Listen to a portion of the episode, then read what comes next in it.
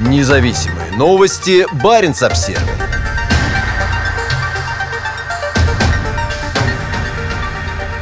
Российские военные начинают кампанию вакцинации от коронавируса – Министр обороны Сергей Шойгу объявил в пятницу, что ведомство начало кампанию вакцинации от коронавируса, в которой будет задействовано почти полмиллиона военнослужащих. По словам Шойгу, на данный момент привиты уже более двух с половиной тысяч российских военных, а к концу года это число вырастет до 80 тысяч. Сам Шойгу привился вакциной «Спутник Ви» в сентябре, менее чем через месяц после того, как президент Владимир Путин объявил об одобрении двухвекторной вакцины правительством. Всего планируется вакцинировать более 400 тысяч военнослужащих, цитирует слова министра на заседании коллегии Минобороны агентства «Интерфакс». Шойгу сказал, что кампания проводится по приказу Путина. Ранее около 120 российских контрактников приняли участие в гражданских и военных испытаниях замороженной формы «Спутник Ви». Сейчас аденовирусная вакцина проходит пострегистрационные клинические испытания, в которых принимают участие 40 тысяч добровольцев в Москве. Параллельно с этим в российских регионах идет вакцинация групп риска, медиков и учителей. Шойгу также объявил, что более 500 вакцинированных военнослужащих с